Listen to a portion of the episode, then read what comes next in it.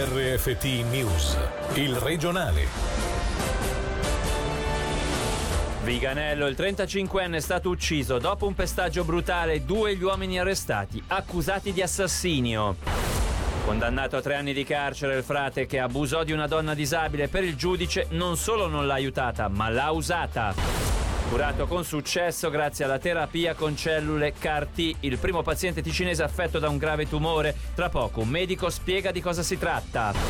La squadra affonda nel derby sotto i colpi dell'Ambri, paga l'allenatore esonerato Sami Kapanen ad allenare Lugano ad interim, Naddo Menichelli.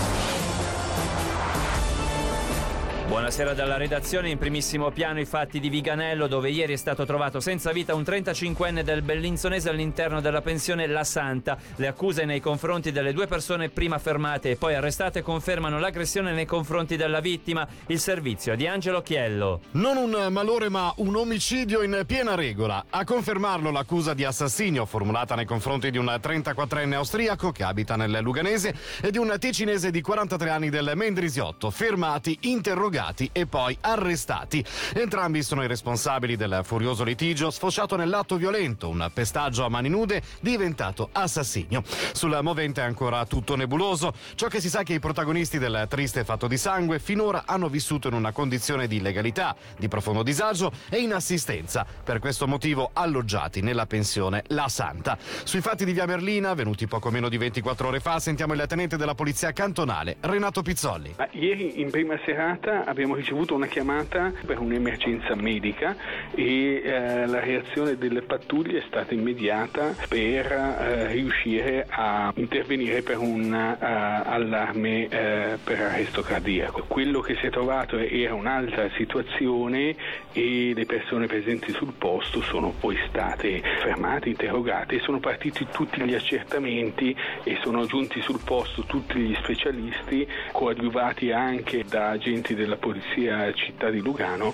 per tutti i rilievi del caso. Più incertezza invece in relazione al movente? Al momento è ancora prematuro esprimersi su dettagli di questo genere in un'inchiesta così delicata e come tutto questo genere di inchieste estremamente complicata. Ci sarebbero altre persone coinvolte? Al momento attuale le due persone arrestate sono quelle interessate in maniera preponderante dall'inchiesta. Dagli accertamenti finora effettuati non si è rilevato eh, l'uso di armi o oggetti contundenti. Questo per quanto riguarda i fatti accertati. Stando alla CDT online, senza conferme ufficiali, dopo il pestaggio a morte i due sarebbero scesi al ristorante a bere qualcosa prima di risalire nel tentativo di ripulire la stanza dalle tracce di sangue e chiamando la centrale operativa solo una volta realizzato che la scena del crimine era troppo compromessa. Stando alla RSI, particolare raccolto anche dalla nostra redazione, il 43enne non avrebbe preso parte al pestaggio, addossando la colpa al 34enne austriaco.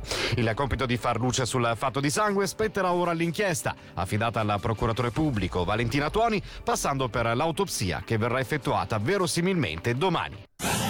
È stato condannato a tre anni di carcere, di cui uno da espiare, il frate attivo nel Locarnese a processo oggi per aver molestato sessualmente una donna affetta da gravi disturbi psichici. L'uomo si è difeso affermando di voler alleviare le sue sofferenze, ma per il giudice Amo Spagnamenta non solo non l'ha aiutata, ma l'ha usata. Per tutti i dettagli, sentiamo Alessia Bergamaschi. Tre le occasioni in cui sono avvenute le molestie tra il 2018 e il febbraio di quest'anno. In particolare il religioso ha toccato nelle parti intime una donna che assisteva spiritualmente e affetta da disturbi psichici. L'uomo di 44 anni ha origini indiane, si trovava in Ticino, prestava servizio al convento della Madonna del Sasso per un dottorato. Durante l'inchiesta aveva ammesso parzialmente i fatti, fatti che però ha ritrattato in aula sostenendo di avere solo voluto alleviare le sofferenze della vittima perché posseduta dai demoni. Se la difesa aveva chiesto l'assoluzione per le dichiarazioni incoerenti della vittima, l'accusa si era battuta per una pena detentiva di tre anni e sei mesi, richiesta in parte accolta dalla Corte che lo ha giudicato colpevole di coazione e atti sessuali e lo ha condannato a tre anni di carcere. Sfruttare le difese naturali antitumore combinandole con le tecnologie all'avanguardia, come la terapia genica e l'immunoterapia, è stato trattato con successo all'Istituto Oncologico della Svizzera Italiana il primo paziente ticinese affetto da un tipo particolarmente aggressivo di tumore che non aveva risposto ai trattamenti classici. La terapia sfrutta le cellule CAR-T. Ci spiega di cosa si tratta il dottor Luciano Vamesson, viceprimario di oncologia medica. Quando una cellula altera il suo materiale genetico per dirlo in modo semplice, impazzisce e rischia di trasformarsi in una cellula tumorale e da lì far partire un tumore, è il sistema immunitario una delle difese che il corpo ha per fermare immediatamente questo processo. Quando si sviluppa un tumore, come per esempio tumori di cui stiamo parlando, il linfoma aggressivo a cellule B, è perché tra altri meccanismi anche il sistema immunitario non è riuscito a controllare la crescita di quella cellula anomala e quindi questa terapia con CAR T-cells consiste nel modificare il sistema immunitario per far sì che possa revertire questa situazione e che i linfociti T del paziente, che sono un tipo di globuli bianchi normalmente coinvolti nella difesa contro i tumori, siano di nuovo capaci di riconoscere il linfoma e eliminarlo dal corpo. La tecnica è abbastanza semplice dal punto di vista operativo, si prelevano dei linfociti normali dal paziente paziente affetto dal linfoma, questi linfociti in un laboratorio vengono modificati geneticamente e vengono trasformati in super linfociti molto specifici per il tumore in questione che appena reinfuso nell'organismo proliferano, si moltiplicano e vanno immediatamente ad eliminare le cellule tumorali.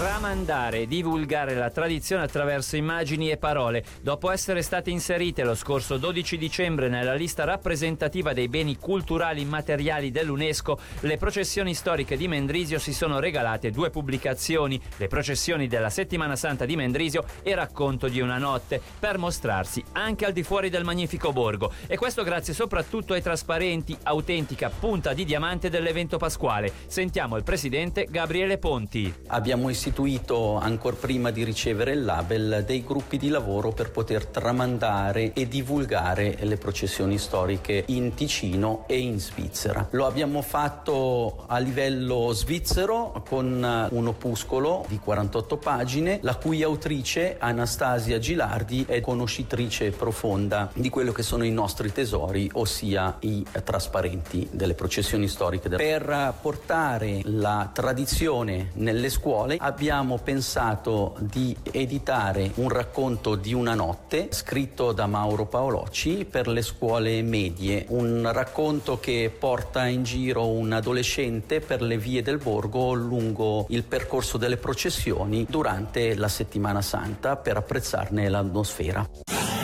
Ristrutturare l'ex ostello della gioventù di Figino per trasformarlo in un centro di residenza e creazione artistica a favore dei giovani talenti del teatro è in sostanza il nuovo progetto della Fondazione Claudia Lombardi per il teatro, fondata nel 2016 per dare un sostegno concreto alla crescita artistica dei giovani e delle compagnie indipendenti ed emergenti. Sentiamo la presidente Claudia Lombardi. La parcella è stata acquistata l'anno scorso, c'è un progetto che è stato fatto, è stata inoltrata una domanda di costruzione negli scorsi giorni, aspettiamo quindi di ottenere la licenza edilizia. È un progetto molto articolato che sarà a beneficio del, del territorio perché intendiamo diciamo, regalare una piazza del paese qui a Barbengo, abbina anche il turismo perché saranno delle camere che saranno utilizzabili come bed and breakfast, quindi come struttura turistica, un bistro per la gastronomia e delle sale che possono essere utilizzate appunto dagli artisti come sale prove ma anche da eventuali interessati interessati per organizzare dei convegni, delle piccole conferenze, delle riunioni.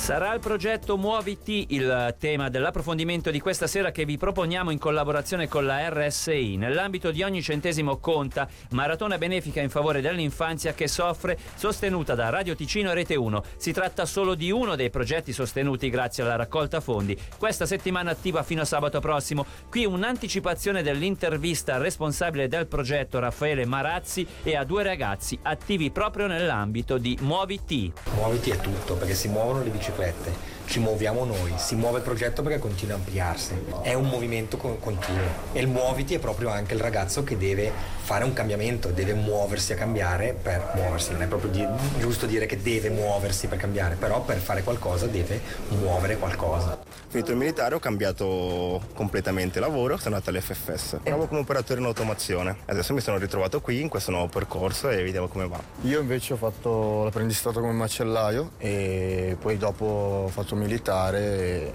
adesso per un anno che ero a casa eh, in assistenza uh-huh. e abbiamo trovato questa posso dire, occupazione esatto per non farmi rimanere a casa a fare niente e anche Meglio. per aiutarmi a reinserirmi nel mondo del lavoro.